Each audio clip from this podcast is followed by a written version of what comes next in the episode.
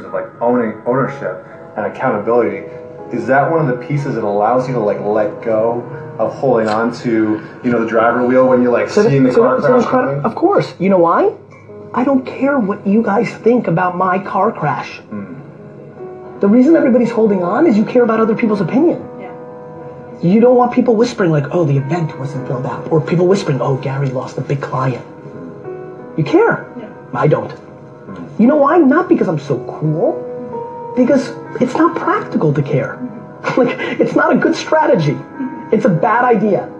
And one will say, but you can't help it. I get it. I can't help hating the Patriots. I can't help, you know, a lot of things, right? I get it. The problem is it doesn't, just because you can't help it, doesn't mean it's any less of a vulnerability to build success. I understand that you can't help it. YouTube, it doesn't make it right. I couldn't help it. I murdered those people.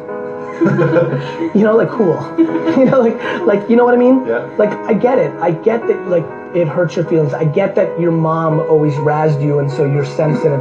I get how one gets there. It doesn't change the fact that it's a vulnerability to care about other people's opinions on your failure. If there was nobody else, if you were that tree falling in the forest with nobody there, and this is where I go. You have to understand, I'm such a contradiction. My whole life is about everybody and everything, yet the engine that drives that is it's just fucking me, myself, and I. I know, because you seem like such a caring person. I love everybody. You know, you know why? Because I'm so in a good place. Yeah. I'm able to give. Yeah. When you're fucking, when you have something, when you're set, when you're full, when you're fucking full, you don't need to eat anymore. Mm-hmm. You're passing shit on. Mm-hmm. I do that because I, it's me, myself, and I. I am far more concerned about how I feel about the process of my failure with me, myself, and I than what the judgment. And by the way, I'm out there now. Yeah. And when you're out there and you're peacocking like I am, people like to razz you when you, like, people are happy. And I get it. I'm not mad at them. I'm empathetic to why they, they feel that way. Yeah. Um, but I don't think they're jealous or mean. I just think like that's life. We all rubberneck. We all judge. The amount of opinions I have on people that I've never met. I hate Vince Wilfork.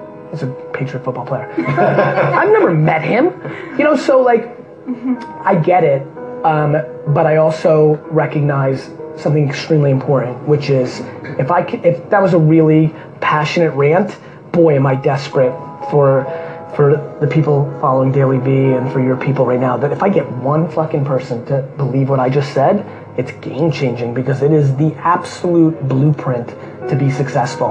Only caring about your opinion about yourself for yourself, and then letting the chips fall where they may.